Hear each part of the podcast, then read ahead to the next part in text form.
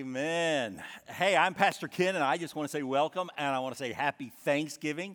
I just met some people earlier who are here from, uh, from out of town. Glad that you're in. Hope that you have a wonderful week. So, let me introduce to you our preacher of the day. His name is Michael McDowell.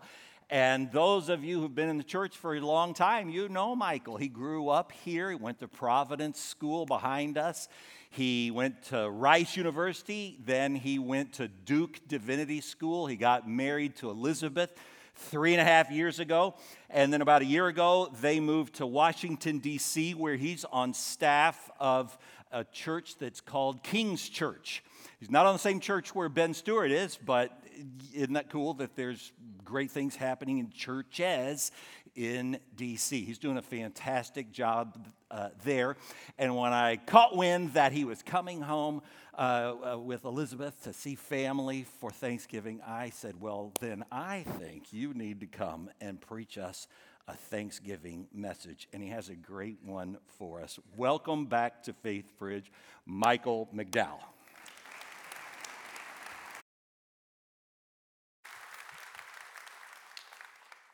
Well, Faith Bridge, it is good to be with you, whether you are here uh, in person or you're coming to us online. I'm glad to be back. Hey, we're going to be in Luke chapter 17 this morning, starting in verse 11. If you need a Bible, there are ushers coming down the aisle. You can raise your hand and they'll give that to you, and uh, you can even keep it if, if you need a Bible. That's our gifts to you today. Like Ken said, I did grow up here at Faith Bridge. I grew up in the kids' ministry. I grew up in Elevate. I grew up in Point Break. And that means that some of you knew me growing up which is kind of a weird feeling because I was kind of strange as a kid. And I think my parents always knew this, but they couldn't deny it after a trip that we all took together. I was about 12 years old. My little brothers, Kyle and Philip, were about 10 and 8, and we all went to Disney World together. Just your classic American vacation, right? And after three days of wandering around the park with their well behaved and beautiful boys, my parents decided that they didn't want to walk around the park with their well behaved and beautiful boys anymore. And they figured out that they needed a break. And so they went back to the hotel. But before they did, they pulled me aside and they did the coolest thing that parents could possibly do. My dad looked me in the eye and he said, What we don't know won't hurt us. And then he handed me money cold, hard cash. Untraceable, right? No Visa card notification gonna rat me out. We could spend that money on anything, or so we thought. It wasn't that much, but we could spend that money on anything.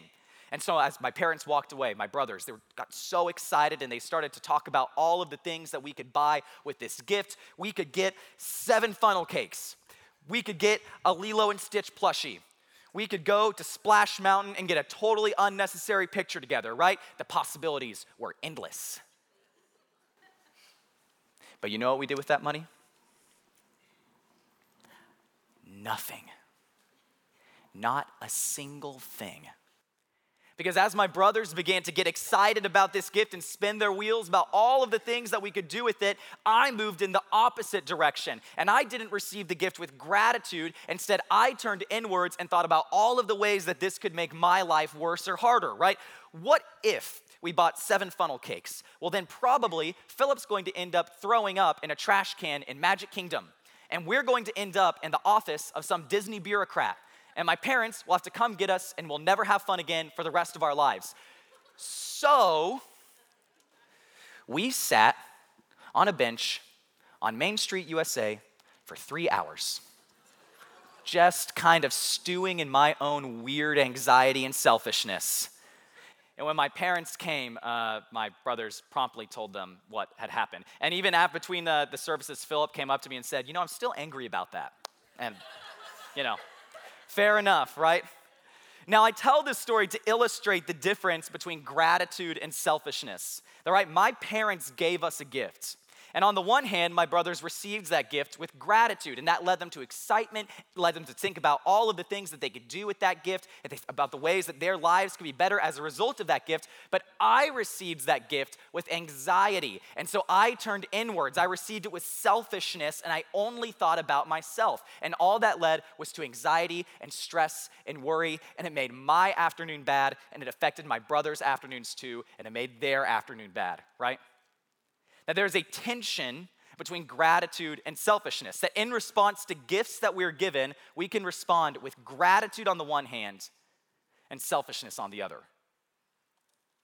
And maybe we feel this tension more in this season, maybe even more this week than any other time of year, right? It's Thanksgiving week. It's the holiday that literally has the word thanks in it. And we go into Thanksgiving with all sorts of expectations about the way the holiday is going to go, right? Everyone's going to get together. They're all going to be super well dressed. Everyone's going to be really well behaved. The food's going to come out on time. We're all going to be so nice to each other. Maybe we'll even go around in a circle and we'll say things that we're grateful for. And no one will be sarcastic and say that they're grateful for their brother being a horrible person or something like that, right? and everything will go according to plan. Some of you are laughing because you know that that's not the reality. That when you cram all of your family together into one place, if you're celebrating with family, you cram them together into one house, one apartment, people's selfishness just starts to pop up in so many beautiful and unique ways, right? That the little cousins, they get together and their selfishness starts to pop up. And they start to argue and bicker about where they're gonna sit at the table and whether they're gonna play and eat inside or outside, right? And then dad, He's on the couch, he's watching the game, he doesn't move. The selfishness is there. The uncle has about 10 weird articles bookmarked in his phone that he wants to talk about. And it's all that he talks about. There's selfishness there. Right? And all of a sudden, this day that's supposed to be about gratitude becomes about selfishness, right? But man, let, let's say you make it through Thanksgiving unscathed. What happens the next day?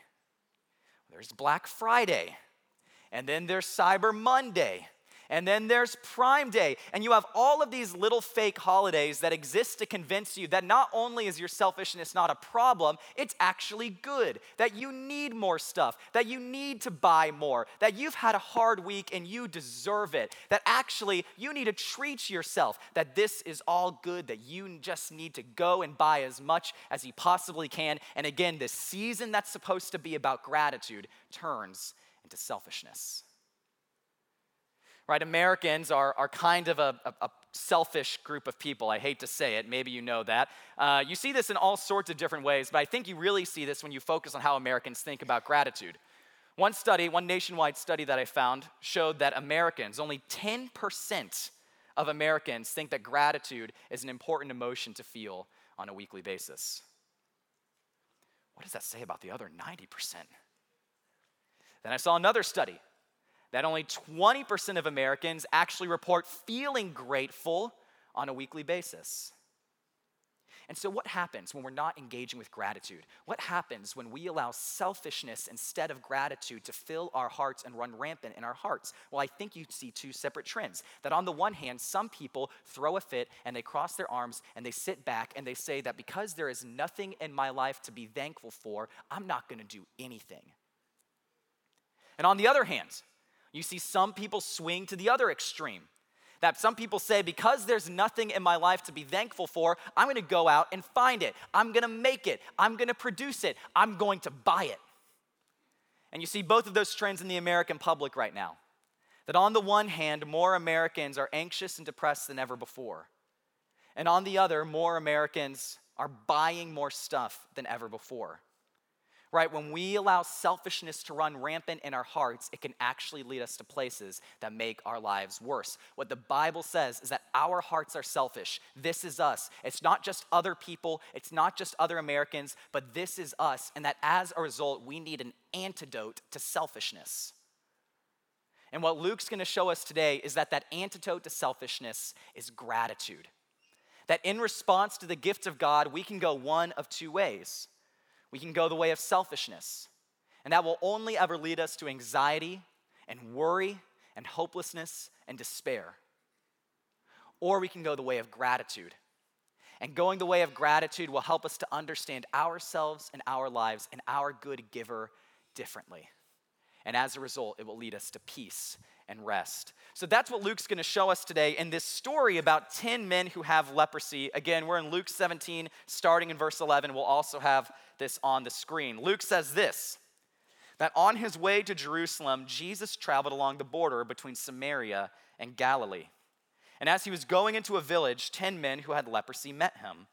And they stood at a distance, and they called out in a loud voice Jesus, Master, have pity on us. And when he saw them, he said, Go, show yourselves to the priests. And as they went, they were cleansed. Now, imagine with me that you're in Jesus' inner circle, right? You're traveling along with him. You're traveling along the border between Samaria and Galilee, and you're headed to Jerusalem. Jerusalem, thumbs up. We love Jerusalem. It's great, gives us a big smile on our faces. But where Jesus is right now, Galilee's fine. It's a little backwater, right? Maybe a little redneck, but it's mostly fine. But Samaria is absolutely not fine. This is two thumbs down. This is a frown on our face. We don't like Samaria, right? If you've been traveling along with us for the last couple of years as we've gone through Luke and Acts, you know that Samaria is a problem because Samaritans live in Samaria. And Samaritans have intermarried with the oppressors of the Jewish people. They've set up their own priestly system, they've set up their own temple. And so they're they're traitors, right? They're heretics, they're blasphemers, and, and Jews are not supposed to have anything to do with them. So if you're in Jesus' inner circle, you're traveling along with Jesus here, you're starting to get a little nervous, right? Maybe a little twitchy, because you might come across a Samaritan, and you don't want that. And then things get worse. Because as Jesus enters into this village, he, he doesn't see any Samaritans at first, but he does see a group of lepers. And lepers refers to anyone at the time that had kind of had a, a skin condition that was contagious, that couldn't be healed. And so, in that time, if you were a leper, you were considered ritually unclean. You couldn't be around other people. So, someone would make you go to the priest. The priest would look at you and say, Yeah, that's a skin condition that's contagious and can't be cured. And he would kick you out of the town, and you would live in this little colony with other lepers, where probably you would be for the rest of your life, because in all likelihood at that time, you're not getting healed of something like that. And so, Jesus comes into this town and he sees lepers, right?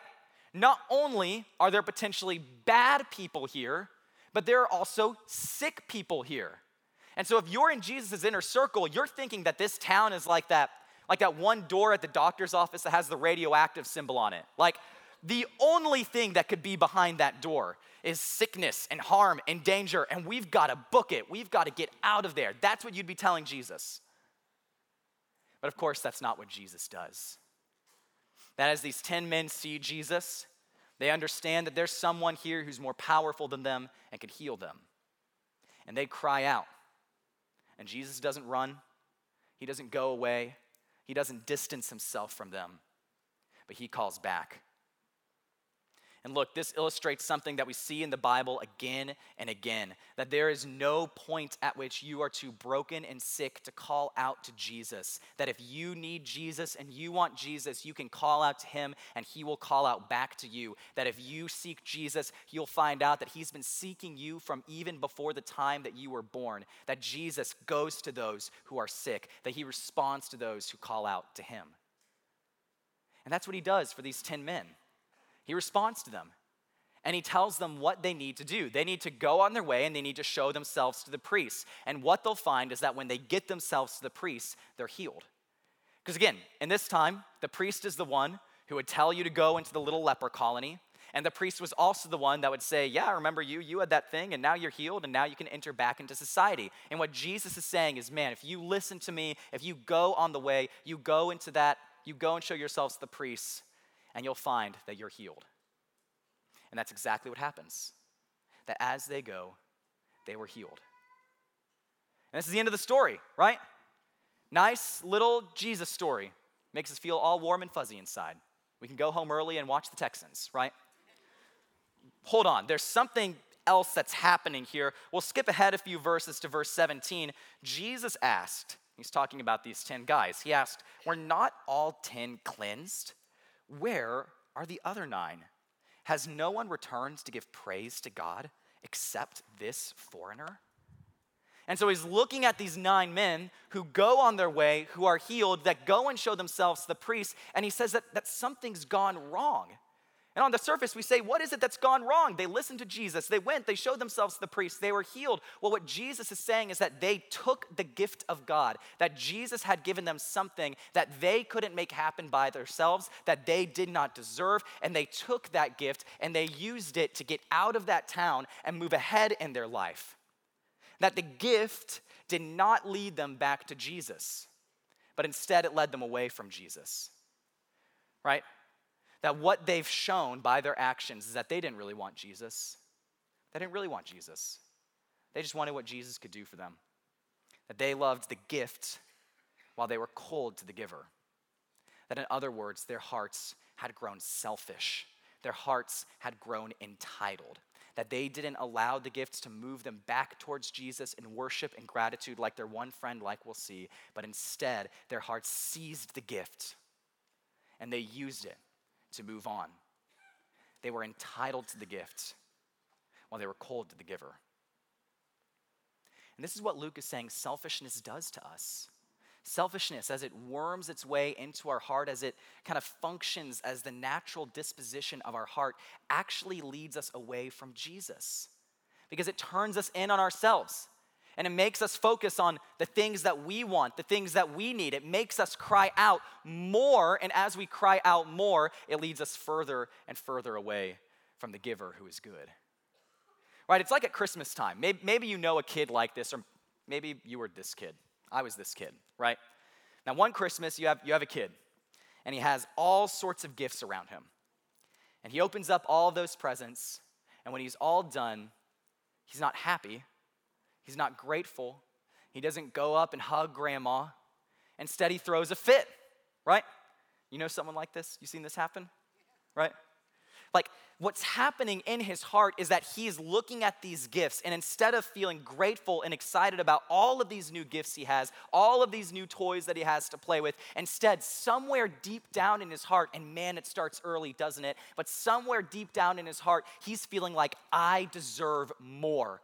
I need more. I want more. I was supposed to have more. And that crying out for more does not end whenever we learn to be polite enough to say thank you, but it continues on as we grow up. It just continues in different ways. The man, I need more from my job.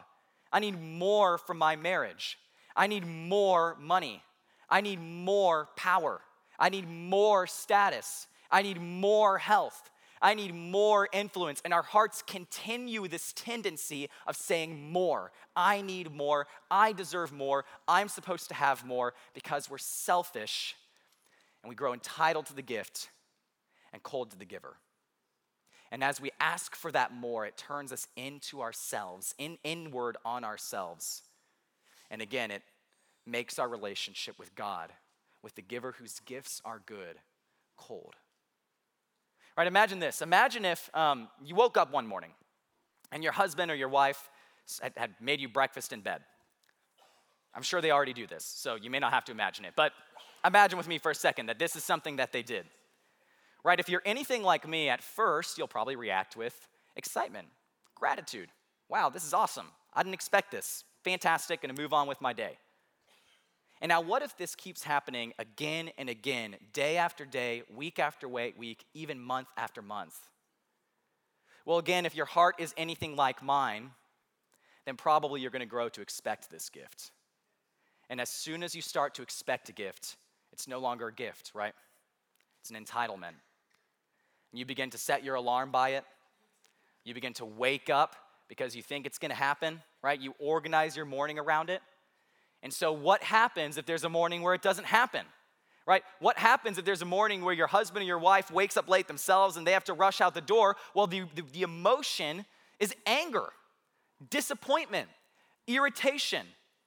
Because this thing that was only ever supposed to be a gift, an expression of love from someone who loves you and wants your good, had turned into an entitlement, something that we expected, something that we thought was ours by right. What the Bible says is that this is what selfishness does it looks at the gifts of God and it, it grabs onto them. And in grabbing onto them, it actually pushes away the giver who is good. And the problem with this is that it goes, it just goes so deep within us. That some of you say, man, that's not me because I, I go to church and I volunteer and I give and I'm here every single week and every single month. So I'm not selfish because I'm giving so much to the church. Well, the problem with selfishness, Luke tells us, that even if you have the right answers, you might still be selfish. That these guys, man, they know who Jesus is. They've correctly identified him. They've correctly seen that he's someone that can heal him, that he's someone that can provide them with the healing that they want. And yet, even though they know the right answers and even though they do the right things on the surface, their hearts are still sick with selfishness. So, how do we identify this within ourselves? Right? The question is not, are we selfish? Because the answer to that question is yes. But how do we identify which gifts of God our hearts are reaching out for and saying more? I think it comes by asking ourselves the question what happens when the gifts of God change in our lives? What happens when God changes his gifts in our lives? Because here's the thing God's always giving us gifts, God's always lavishing us with gifts, right? The Bible says that God causes the rain to fall on the righteous and the unrighteous. You woke up this morning, there was breath in your lungs, it was a beautiful day outside. Maybe you saw the sunrise, you got in your car, you came here, you're holding coffee that was grown somewhere across the world, and you get to drink it, and it makes you feel awesome, and there's air conditioning in here, right? There are all sorts of gifts that we experience on an everyday basis. The question is not, is God giving us gifts? The question is, what happens when those gifts change in our lives? Do our hearts react with anger, with disappointment? with hopelessness, with despair? Or do they react with trust? One is indicative of a heart that is selfish, and the other is indicative of a heart that knows God, that knows His character, that knows He's good, that knows that He's not just trying to mess with us, that in the words of Paul in Romans 8:28 that he's working all things together for the good of those that love him. And so that heart is able to trust God even when the gifts of God are changing in our lives. I remember something like this happening when I was when I was young, when I was growing up. My dad started his own business. And he started his own business in 2008, which you might remember was like literally the worst year in American history to start your own business. But he went out to start his own business, and my parents didn't hide that this was going to be hard from us. They sat us down and they told us that things might be a little different for a while, that dad might be gone more, that mom might seem a little more stressed, that we might eat out less. And yet, for as anxious as I was as a kid, and you got a sense of that earlier, for as anxious as I was as a kid, I, I really don't remember being anxious about that. Why? Well, I think it's because I knew my dad. I knew his talent, I knew his character, I knew his ability. And so, in response to changing gifts and changing circumstances, I trusted instead of worrying. I've been experiencing this in a different way recently. Elizabeth and I have been married for three and a half years. We're young. Um, and yet, for the very first time, we're starting to deal with, with some potentially kind of scary health issues. And maybe you remember when, when you first had to deal with health issues. Like it always comes out of left field, doesn't it? You, you never really see it coming. So, as this began to pop up unexpectedly a few months ago, as I was journaling and praying, I realized that I was in a, pl- like a really low, hopeless, despairing place. And as I began to try to figure out why, to unpack my heart, I realized it's because I was entitled to the gift of health, that I believed God owed it to us that we had moved to Washington, D.C., we had listened to his call, we had done something that was hard, and I felt like God owed it to us to provide us kind of health, good, robust health. And when, it, when I didn't have it, my heart despaired because I thought I was supposed to. And so I had to begin to move to a position of trust. And how do we do that? How, when we're so selfish and when we glom onto the gifts of God like this instead of the giver, how do we move from a place of selfishness to trust? What is the antidote? What is the solution? Well, Luke tells us it's gratitude that we look for the gifts of God in our lives and we respond with gratitude. And in responding with gratitude, we come to know ourselves differently and we come to know our Lord differently. This is what happens to one of these men. Starting in verse 15, Luke tells us that one of them, when he saw he was healed, he came back praising God in a loud voice. Right? This guy is so excited about what's happened that he's running on the road and he's kind of yelling loudly to himself. Maybe he looks a little foolish. And he threw himself at Jesus' feet. This is very aggressive action. He threw himself at Jesus' feet and he thanked him. And he was a Samaritan. And Jesus asked the Samaritan, Were not all ten cleansed? Where are the other nine? Has no one returned to give praise to God except this foreigner? And then he said to him, Rise and go. Your faith has made you well. So, what's happened here? Well, Luke is kind of twisting the story for us, and he's trying to shock us a little bit, right? That you have this one person, he turns around, he throws himself at the feet of Jesus, he really kind of humbles himself and even humiliates himself before Jesus, and it's a Samaritan. This is not what you would expect a Samaritan to do. That a Samaritan would never humble himself before a Jewish person like this, and yet that's what this Samaritan is doing. And Luke wants us to ask the question why? Why did this Samaritan man do this? And the answer is that in response to the gift of God, his heart didn't move to a position of selfishness, it moves towards gratitude. That as he's walking on his way, he, he looks and he sees, man, I'm healed. This is crazy. And then he realizes, I couldn't have done this by myself. I couldn't have made this happen by myself. And so, in response to this gift of God, his heart does not cry out, More, I need more, I'm supposed to have more. Instead, his heart cries out, Too much. I didn't deserve this. This is more than I could have ever made happen for myself. And in response to that too much, he turns around and he runs back towards Jesus and he throws himself at his feet because gratitude has led him to understand himself differently. He now understands that he is not the center of his story, that he is not the only one who matters in his life.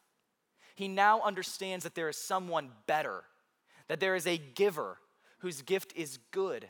And gratitude for that giver has caused him to step back and worship and gratitude. Because this is what gratitude does. It forces us to acknowledge that sometimes God gives us gift or even other people give us gifts that are outside of our control, right? Like the, the, the extravagance of the gift is sometimes proportional with how, how much we couldn't have made that gift happen by ourselves, right? Like when I graduated seminary, my in laws bought me a smoker, a big green egg. And I'm not gonna lie, I cried. I cried when I got that smoker. Right? Because that gift was so unexpected. I hadn't asked them for that. It's a gift that was too big for me to get by myself, and yet because they loved me and because they wanted to celebrate what had happened, they, they gave me this gift, right? I couldn't have controlled that. I couldn't have made that happen. And the gratitude that arose arose out of the fact that I realized that that that was something that was outside of my control. And what Luke is saying is that this is what gratitude does to our hearts. It moves us back and it forces us to acknowledge that we actually aren't in control because there is someone better in the center of our story who is in control, who is lavishing good gifts on us, someone that we can trust and therefore someone that we can rest in. But selfishness does the opposite. Selfishness convinces us that we are supposed to be in the center of our story and that in order to make sure that we always stay in the center of our story, that we need to be in control of anything that would cause us to be pushed out of the center, right? And so in selfishness, we're told that we're supposed to be in control all the time. And I think that this is why so many of us are on edge all the time. We have been promised a world that we can control with the touch of our fingers, and yet we discover again and again that that is simply not true, right? You discover it in small ways. You order something on Amazon, you click one day shipping, it comes in two days. I don't need that anymore, right? Irritation, anger. You go to the grocery store, there's one thing that you need. You need something kind of niche, like Chipotle's and adobo or something, right? And you go and they don't have that. And now you have to rethink what you're gonna make for dinner, right? There's irritation, there's anger, there's disappointment. You're driving on Louetta and you drive through a dead spot and all of a sudden your phone call drops. There's irritation, and there's disappointment, and there's anger. As you realize that the world is not actually controllable and your life actually is not controllable. This is to say nothing of the bigger things, the health issues that we face, the choices that our children make that we didn't teach them to make, the things that our bosses say to us when they're having a bad day. We discover again and again and again that the world is not something that we can really control, and that when we try to control it, we end up playing whack a mole in 80 different areas of our life. And when we try to control something over here, something pops up over over here that we can't control. And so we try to control that. And then something pops up over here that we can't control. And all that ends up happening is that we rile ourselves up into an anxious and stressful mess as we try to control our lives because we think that we're supposed to be the center of our story. Luke is saying, You don't have to do that. You don't have to do that. There's another option. There's gratitude. And that ingratitude, as we step back we realize that there's someone else who is in control. We realize there's someone else who is at the center of our story. We realize that there is a giver whose gifts are good to us and who is lavishing great gifts on us even now. And in that, in the words of Hebrews, we can rest. We can enter his rest. We can enter his peace. And that rest doesn't only exist now, it exists with the gift that he has given us, the ultimate gift that he has given us eternal life in him. That rest doesn't only come now as we express great gratitude to the giver, but it comes later. That as we rest, we get to contemplate and understand and get to know our God in a new and different way. That's what happens to this man, right? This man, as he's going on his way, Jesus tells him to show himself to the priest. And again, he's a Samaritan, so he has his own priestly system. And so as he's going on his way, he's thinking about which priest he's supposed to show himself to. Am I supposed to show myself to the Samaritan priest? Well, probably not, because Jesus was a Jew and he doesn't believe in that. Am I supposed to show myself to the Jewish priest? Well, I don't know if I believe in that. I don't know if I can do that. And as he's going back and forth in his mind, trying to figure out where he's supposed to go, it clicks. Oh, I've already seen the priest, I've already met him. And so he turns around and he runs right back to that horrible little town where he had languished for years. And he goes back to the priest that he's already met. And he falls at his feet. And this priest, this time, doesn't just heal him of his skin, he's already done that, but he heals him of something much deeper and much more fundamental. He heals him of the sin that's within his heart. He gives him an even greater gift, and even a gift that he couldn't control even more. And as he receives this gift, he worships he worships in great gratitude. This is why gratitude is, is really the antidote to selfishness. Not because in itself this one emotion can solve our selfishness, but because it points us to the one who has already saved us from our sin, who has the power to save us from our selfishness, who has the power to actually provide us the antidote in the first place, and who has done so by giving us a great gift that we could never have given by ourselves that it comes by his great selflessness. That in response to our selfishness, he doesn't push himself further away, but instead he breaks into our story, right? He breaks into our world. This is the story of Christmas that we'll go over for the next few weeks that Jesus broke into history. He broke into our world. He broke into our lives. And as he did so, he gave us the greatest gift of all, which is himself. It is a gift that we could not have attained by ourselves and that we could not control. And yet, in his goodness, the giver gives himself.